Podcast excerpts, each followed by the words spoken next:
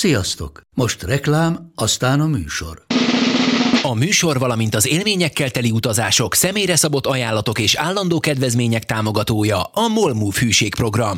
Nyisd meg a Mollmove appot, a profilodba belépve add meg a Sport TV promóciós kódot, és tankolj Mollevo és Evo Plus üzemanyagjainkból 15 forint per liter kedvezménnyel. Ne feledd, a Sport TV promókóddal most még jobban megéri Mollmove tagnak lenni. Vége a reklámnak, jön a műsor.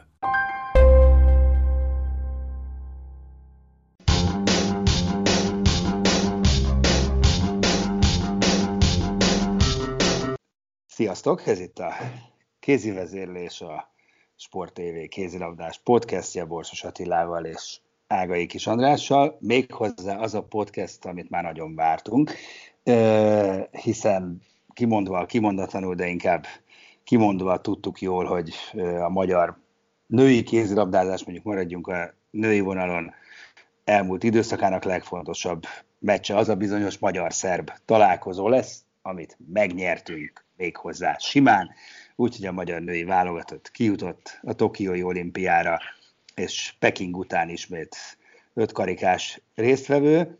Ez szuper hír, és én azt gondolom, hogy rengeteg pozitívuma van ennek a hétvégének, hiszen nem csak egy meccset játszottunk, hanem 3-at, úgyhogy most erről fogunk leginkább beszélgetni a mai podcastben, de aztán egy picit azért szót ejtünk az egyéb válogatottak olimpiai selejtezőjéről, a kalapokról is, mert hogy megvannak a kalapok, hogy mi alapján sorsolnak majd Tokióban, és hát volt egy Szeged-Veszprém is, úgyhogy arra is vesztegetünk néhány szót.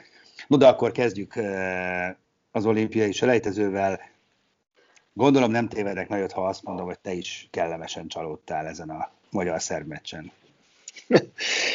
Én nem csalódtam se kellemesen, se kellemetlenül, mert ha emlékszel, amikor az EB után arról beszéltünk, hogy mi lesz az olimpiai selejtezőn, akkor azt mondtam, hogy hát tulajdonképpen azon múlik, hogy azon a reggelen, amikor a szerbekkel fogunk játszani, akkor milyen lábbal fog felkelni a Kovács Anikó, a Szőlősi Zácsik Szandra, meg még egy-két játékos, a Bíró Blanka például. És jó lábbal keltek föl, és így aztán simán megvertük őket. Úgyhogy valójában nem is volt izgalom tulajdonképpen, mert egyrészt jól játszottak a lányok, tehát láthatóan... De várjál, oké, de ha ez így egyszerű lenne, akkor csak egy jól pozícionált ágyra lenne szükség. Nem kellenek edzők, meg mitene, csak hogy milyen lábben. Tehát valóban... Hát, igen, tehát sok tényező van, valóban, de azért ez a legfontosabb tényező a magyar női válogatottnál.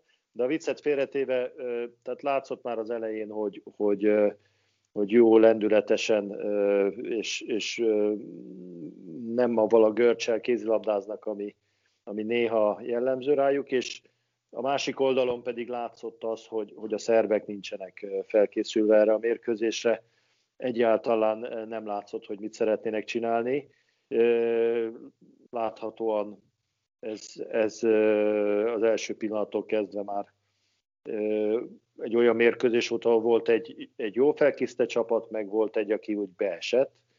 Arról nem beszélve, hogy... Oké, szerintem azért legyünk igazságosak. Amikor mi nekünk nem megy, akkor azt mondjuk, hogy tehát lehet, hogy ők is jól fel voltak készítve, csak mi jobban. Tehát azért az is, nem, tehát az is lehet, hogy most mi elővételeztünk jobban, ők alkalmazkodtak. Hát ezt mondom, hogy mi jól fel voltunk készülve, de én az ő játékukon nem láttam azt, hogy mit szeretnének csinálni,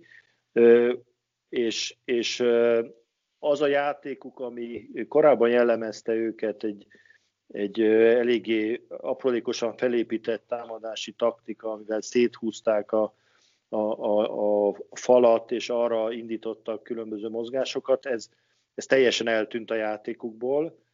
Nem nagyon látszott, hogy mi a terv, és utána erőltették ugye a 7-6 elleni játékot, aminek szintén nem látszott, hogy milyen területen akarnak helyzeteket kialakítani. Ugye gyakorlatilag a Twitch-et az utolsó negyed óráig, amikor már minden mindegy volt, szinte meg se próbálták megjátszani mondjuk a hét alatt ellen. Nem tudom, olvasod el, hogy Twitch mekkora jobbost adott a szerb szövetségnek, tehát ott hatalmas balhék vannak, és lehettek a háttérben, meg lesznek is, gondolom, ezek után.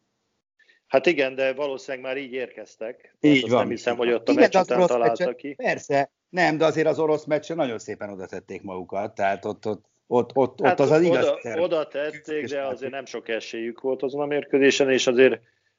Hát meglepő módon több volt, mint ellenünk.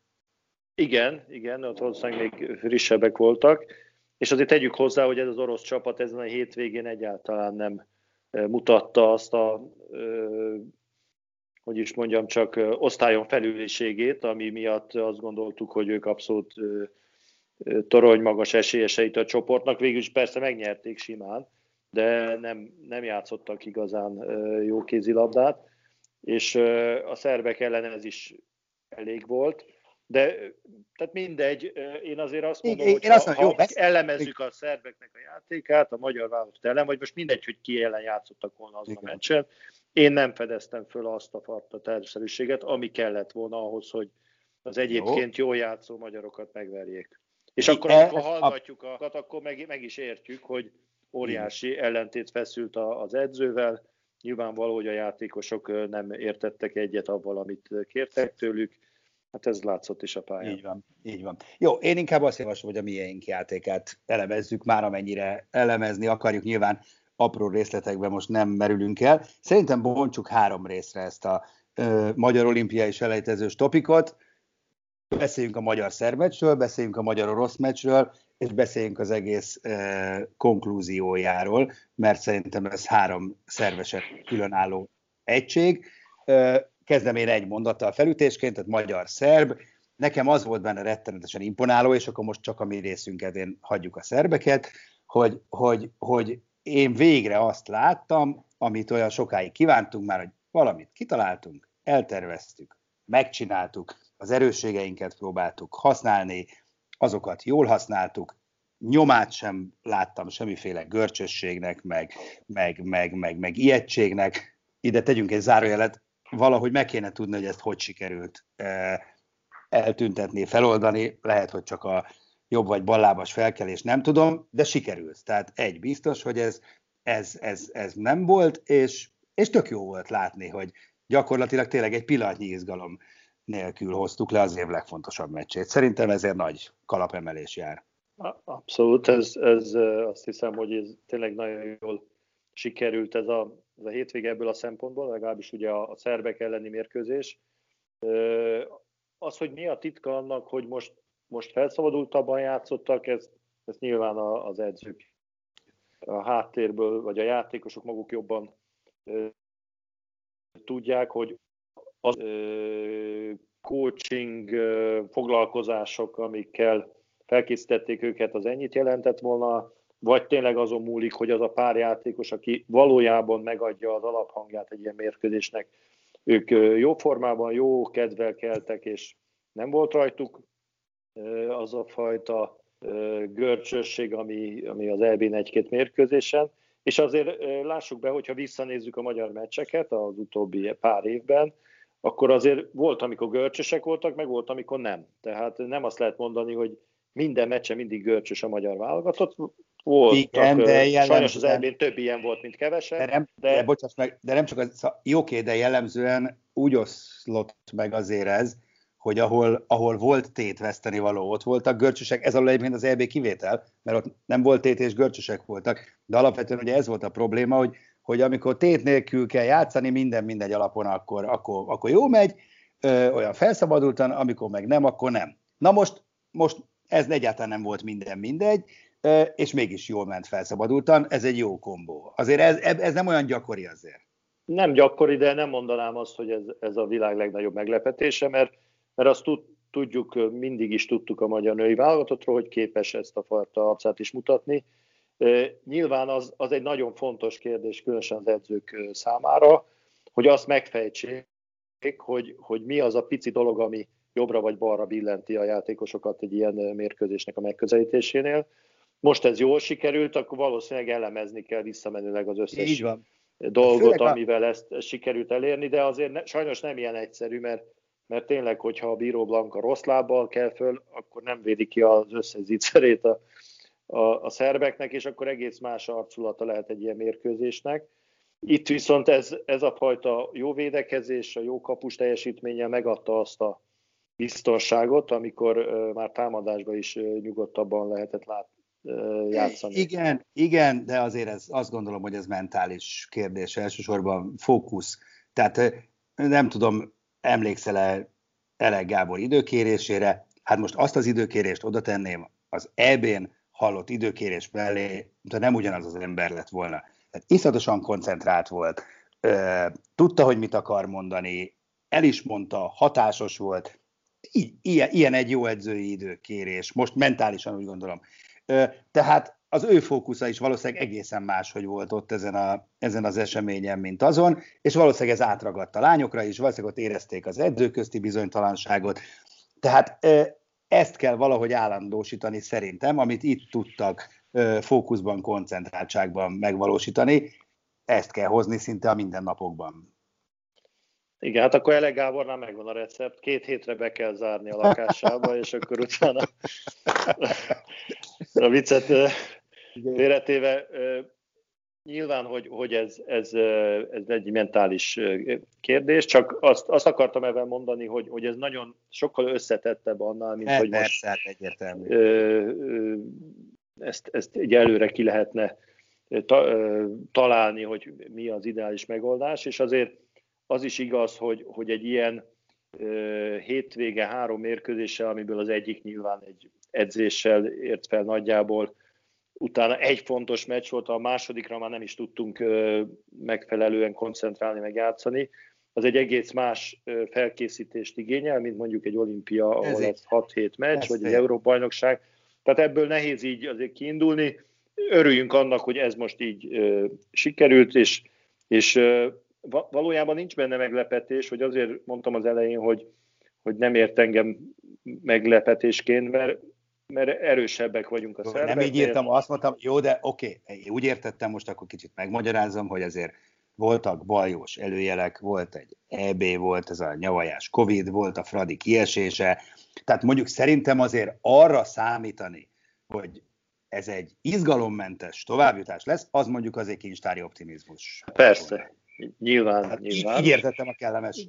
Csak ugye én meg arra gondoltam, hogy oké, volt Covid, volt az, na de a szerbeknek meg mi minden volt. Tehát ők sokkal rosszabb állapotba jöttek, nem volt összetartásuk, széthúzás volt a csapatukban láthatóan, nem voltak jó formában az embereik, nem volt itt a vezérük. Tehát itt azért nagyon alól kellett volna múlni magunkat, hogy alá kerüljünk ennek a szerb csapatnak, és ennek mondjuk nyoma se volt, tehát tényleg kifejezetten jó volt látni azt a lendületes kézilabdát, amivel kirukkoltak a lányok, és ráadásul jól is használta szerintem az egész keretet szinte Elek Gábor, tehát mindenki úgy jól hozzá tudta tenni. Talán a Kluiber volt az egyetlen olyan játékosunk, aki az egész hétvégén alul teljesített, de hát ez is belefért. Hát én még azért egy picit Nikit is oda tenném, a kis Nikit, és ez felvet azért kérdéseket a jobb átlövő posztján. Ne szaladjunk ennyire előre, bár Nikinek voltak jó percei, meg jó megmozdulásai a szerbek ellen, ez kétségtelen. Na, magyar-orosz, nézzük. Ez egy érdekes, kíváncsi vagyok, hogy te hogy láttad. Hát, szóval nem sok esélyünk volt nyerni. Én szerintem csak de ez a realitás. Tehát szerintem ez a magyar válogatott ebben a pillanatban gyengébb, mint az orosz válogatott. Abszolút, és úgy mondanám, hogy ennél tudunk jobban játszani, viszont az oroszok is. Tehát két fél árból levő csapat között ugyanannyi a különbség, mint két csúcsformában levő között. Úgyhogy én azt hiszem, hogy itt az olimpiára, ha előre tekintünk, akkor az oroszok, a norvégok és a franciák egyértelműen erősebbek nálunk. Az összes többi csapat viszont velünk egyenrangú, tehát akiket meg tudunk verni, meg ki is tudunk kapni tőlük. Úgyhogy ebbe kell szerintem ebbe a szemléletbe készülni, és ugye azt nyilatkozta, jól olvastam Elek Gábor az orosz meccs után, hogy a hitünket azt még lehet erősíteni. Tehát ott az orosz meccsen nem annyira hitték el a lányok, hogy most még az oroszokat is megverjük, de nem is volt olyan nagy a motiváció rá. Hát, ha ránézünk a kalapokra, akkor ugye érthető is lesz, hogy miért nem volt a nagy a motiváció, mert azért nem létezik, hogy ezt nem lesz. Bár nyerni akartak, ez egyértelmű, de hát akkor gyorsan elmondom, ugye, hogy 12 csapat lesz az olimpián, 2 hatos csoportba osztják őket, és 6 kalap van, tehát akik egy kalapban vannak, azok nem kerülhetnek egy csoportba, és mi ezzel a selejtezős második helyjel a 3. kalapba kerültünk Norvégia mellé, tehát egy válogatottal nem kerülhetünk össze, az a norvég. Hát az ennél rosszabb hír ne legyen, azt hiszem, azzal együtt sem, hogy a norvégok csúnyán megégtek Montenegróban, de hát ők mégiscsak a norvégok, fényévente szoktuk őket tétmeccsen megverni. Itt egy picit azért vitatkoznék veled, mert ugye az olimpia az egy nagyon speciális verseny. A csoportból való továbbjutás az nem lehet gond. Tehát ha nem jutunk tovább a csoportból, az egy nagy kudarc. Már azért elméletileg igen, meg matematikailag meg mégsem biztos, mert simán lehet egy olyan elképesztő csoportunk, hogy a 4-es kalapból a svédeket kapjuk, az 5-ösből a franciákat, és a 6-osból Brazíliát, és mondjuk azon kívül mondjuk az oroszt meg a hollandot, hát ugye 4 jut tovább, abból simán ki lehet esni. Tehát jó, ki lehet, de nem is akkor is, de én azt mondom neked, akármilyen sorsolásunk is lesz, ha nem jutunk tovább a csoportból, az egy kudarc. Tehát összerakhatjuk a legerősebb csoportot is, akkor is a tovább kell jutni. Bár kimész az olimpiára, hát ez azt jelenti, hogy egy vagy 2 meccset kell nyerned. Hát inkább 2 azért, egyel tovább. Igen. Ahhoz hát nagyon meredek körbever. Igen.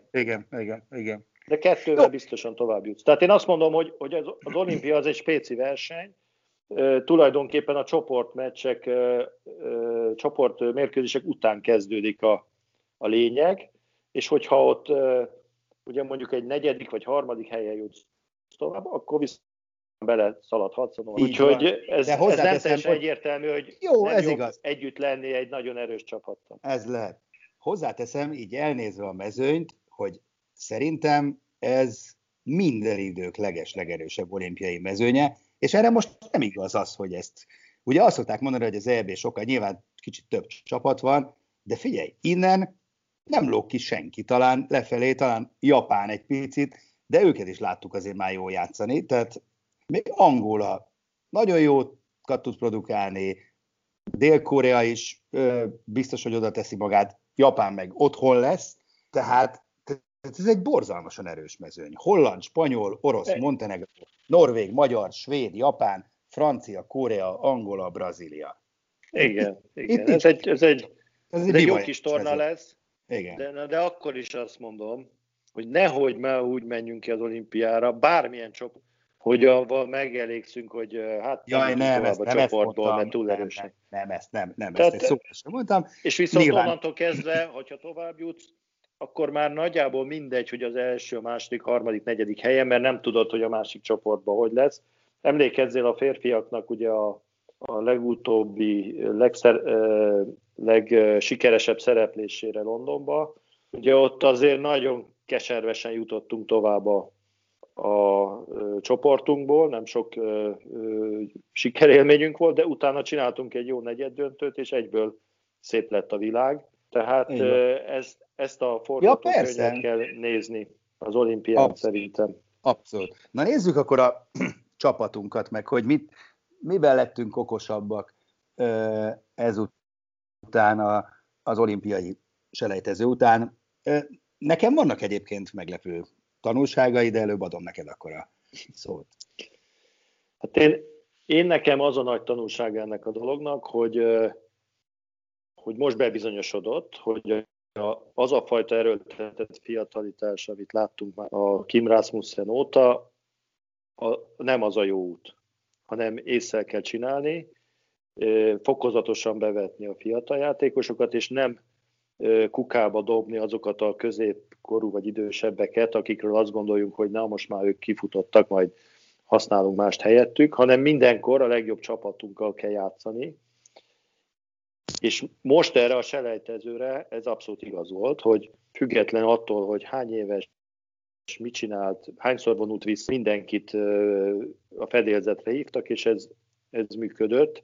És szerintem így kell egy válogatottat menedzselni, és a fiatalokat fokozatosan a lehetőségek szerint kell betenni, ami nem azt jelenti, hogy el kell őket felejteni, pontosan, hogy nem azt, hanem azt, hogy szépen versenyről versenyre, posztról posztra a legjobbakat oda vinni, és nem pedig beömleszteni nagy mennyiségbe a csapatba, ahol egymást gyengítik inkább, főleg mentálisan, mint erősíteni. Tehát ez a csapatunk most bebizonyította, hogy egy 25 év fölötti átlag életkora nagyjából, sőt, még 30 fölött is voltak játékosaink, tudunk igazán stabilan egy ilyen feladatot megvívni. És én nagyon remélem, hogy az olimpiára, amikor összeállítják majd a csapatot, akkor ezt fogják, ezt az elvet követni, nem azt, hogy akkor jó, most már kijutottunk, akkor elküldhetjük az öregeket, és nem hiszem, gyerünk, menjünk a 20 évesekkel előre, mert akkor ugyanúgy beleessünk abba a csapdába, amiben korábban. Én nem gondolnám, hogy ha csak sérülés nem jön közbe, akkor most nem tudom, itt 16 vagy 17 játékos volt, vagy 19? Itt 19 volt, és 14 mehet csak. Igen, ezt akarom mondani, hogy biztos vagyok benne, hogy ebből a 19-ből kerül ki az a 14, tehát nem nagyon tudom elképzelni, hogy esetleg, jó, lehet, hogy a Kovács Anett helyett jön a falu végig, dorgatja vissza, tehát ezt el tudom képzelni, de más jelent. Nem? Jó, most elméletileg mondom, nem, úgy értem. Jó, de úgy értem, hogy nagy meglepetés nem lesz szerintem oda-vissza. Nem. Ha nincsenek sérülések, akkor nem. Igen, viszont az a 14, az nagyon meleg, mert ugye az azt jelenti, hogy posztonként 2, tehát például azt a klasszik védekező játékost, azt így ebben a pillanatban el is kell felejteni, vagy feláldozni érte egy posztot. Tehát ez nem kis fejtörést fog majd okozni az edzőpárosnak, vagy Elek Gábornak, nem tudom ezt mondani. Elek Gábornak. Hát biztos azért. De valószínűleg még, hogyha mondjuk 2 jobb szélsővel mennénk az olimpiára, én szerintem ott a Lukács Icárc, és akkor... 2 bal szélsővel, nem? Vagy 2 jobb bal? 2 jobb széls, igen. Tehát 2 balkezes szélső specialistával. Mert az az a poszt, ahol a bal szélen egy picit más a helyzet, de lehet, hogy ott is... Láttuk a Kovács Anikót most letenni kényszerből. Ott is beáldozhatja az egyik szélső. Régen az volt a trend, azt tudom, nagyon sokáig a magyar válogatottaknál, Laurens Lászlónál, Mocsai Lajosnál, ugye általában a balszélsőket. Meg a jobb szélsőket. Hát de balkezessel ritkább, na minden ott kicsit nehezebb volt a kérdés. Hát most ugye azért van ez, a Kluiber tud jobb szélen is. Sőt, eredetileg az a posztság szerint, igen. Tehát azt hiszem, hogy ez a 2 játékos, ez vagy a szélekről fog kiesni, vagy ahogy mondtad, a védekezési specialisták közül. Igen, és hát igen, és a nagyon nagy kérdés, azt gondolom, amit már ugye érintettünk, ez a jobb átlövő poszt. Hát most kicsit ellentmondok magamnak, én lehet, hogy adnék még egy esélyt a Kovács Annának, nem tudom, hogy te erről mit gondolsz. Azért egy fantasztikus kezű játékos, nem? Az reménytelen? Ott nem érzem megoldottnak ezt a balkezes bombázó. Hát nem sok esélyt adok az Annának, őszintén szólva, de én azt gondolom, hogy a Kisnikit kell felépíteni oda, hogy azt az alternatívát tudja mutatni a Kluiberrel együtt, ami jól megoldja ezt a pozíciót. Ráadásul védekezésben is legyen így. Több pozícióban jól használható. Csak meg kell adni neki a bizalmat, hogy ki tudja teljesíteni magát. Igen, meg hát nem ártana, hogyha Siófokon is sok lehetőséget kapna, meg lenne sikerélménye, de hát ott éppen széthullóban van a csapat. Nyárig valószínűleg komoly változás nem lesz, aztán majd talán Dani Gabi összeteszi őket. Na jó, ennyit a mi lányainkról, rohamosan fogy az időnk. Gyorsan még annyit, hogy az olaszokkal játszunk VB-selejtezőt. Ez ugye egy oda-vissza meccs, úgyhogy azt gondolom, ez több szót pont nem is érdekel, mert, vagy érdemel, mert lehet, hogy akkor is megvernénk őket, ha te meg én is játszanánk a csapatban. Bár az olasz fiúk azok nagyon jók mostanában, abszolút óriási fejlődésen mentek keresztül, az olasz lányokról azért ez nem mondható el már női kézilabdában. Na, mit szólsz a norvégok veszőfutásához? Végül is nem lett belőle dráma, de nem álltak messze tőle, hogy kizuhanjanak erről az olimpiáról. Igen, hát ez biztos, hogy az utóbbi idők legnagyobb meglepetése volt, hogy abba a montenegrói pofonba ilyen lendületet beleszaladtak, és ennyire rosszul játszottak, tehát gyakorlatilag a kaput nem találták el a lövéseiknél egy jelentős részénél, és utána tényleg az a helyzet volt, hogy azért a román-montenegrói barátság egy kicsit mélyebben van megalapozva, akkor még 2 gólt belőttek volna a románok, és akkor kiejtik a norvégokat. Tehát végül is azért az egy, hogy is mondjam, sport érték szempontjából egy hiányos olimpia lett volna, ha nincsenek ott de a norvégok. De azt tudod, hogy a 29-24 lett volna, akkor meg sorsoltak akkor volna. Akkor sorsolás lett volna. Egészen példátlan. Igen. Lehet, azért hál' Istennek erre nem került sor, mert... Hát de ugye a 25 most... gólja megvolt a montenegróiaknak, abban ők már jók lettek volna. Igen. És a románok nem tudták azt a 2-t még betenni, de hozzáteszem, hogy hát azért a román csapat jóval gyengébb szerintem. Persze. Ez már elég jól összeszedték őket erre a selejtezőre. Igen. Na mindegy, volt itt izgalom. Bőven, szerencsére nálunk nem, mert ez jobb volt ez a hétvége. Hát ott se volt, ugye a spanyol csoport is teljesen. Hát az jó, az első pillanattól kezdve tudtuk, hogy ez egy ilyen játszadozás lesz csupán, hiszen azért Argentina elég meglepő lett volna, hogyha sok vizet zavar a svéd-spanyol-argentin 3-asból. Fiú vonalon még csak ott is ugyanaz, mint az olaszoknál, de hát a nőknél azért ők még nincsenek ott. Na, és akkor a fiúkról pár szó. Volt egy Veszprém-Szeged, végül is sima veszprémi győzelemmel, nem túl magas színvonallal, ellenben parádés kapus teljesítményekkel, és azért egy tartalékos Szegeddel lesz.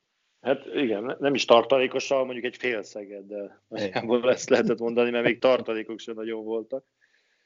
De ahhoz képest jól tartották magukat, sőt azt mondom, hogy ha egy kicsit talán jobban elhiszik, vagy lett volna még egy kis erő bennük, még lehetett volna szorosabb is, hogy meglepetést okozhattak volna, de korán lesz egyszerűen csírájában elfojtotta a törekvéseiket, tehát ilyet én nem nagyon láttam az utóbbi időben, hogy azt hiszem, hogy 20 lövést védett ki 40 lövésből, vagy valamilyen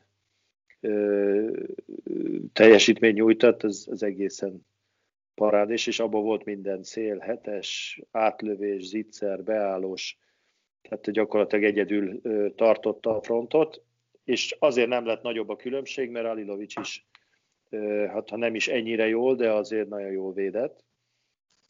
Úgyhogy ez tényleg a kapusokról szólt ez a rangadó, ami nem is volt igazán olyan hangulatú rangadó, mint szokott lenni, mert úgy mindenki úgy... Na, nem tudom, láttad-e, vagy hallottad-e Pásztor időkérését ott az első félidő derekán? Hú, én még nem hallottam őt ennyire kiabálni, nem tudom, kitosztott ki, meg úgy általában, amikor Borozán sorra lőtte a gólokat, és mondta, hogy szétlőnek minket, olyan ideges volt, azt hittem, hogy felrobbant. Hát ezt nem rá gondoltam, hanem úgy mindenkire általában. Egy jó nézők nélkül, már tényleg egy Veszprém-Szeged nézők nélkül. Az. Hát meg nem volt ugye igazából tétje. Jó, tétje se volt valóban. Meg ugye nem volt játékosa azért a Szegednek, gyakorlatilag csak a szlovén soruk által rendelkezésére Pásztornak, míg a Veszprémnél ugye gyakorlatilag mindenki fedélzeten volt, és ami nekem furcsa, hogy hogy azért Tönészen most bebizonyítja mindenféle mérkőzésen, hogy azért lehet rá számítani, és ahhoz képest tényleg ő azért nagyon sokáig nem játszott a kis füzetébe a Dávidnak. Úgyhogy kíváncsi leszek, hogy a szezon végére mennyire fogja használni a norvégot, mert szerintem elég jól játszik.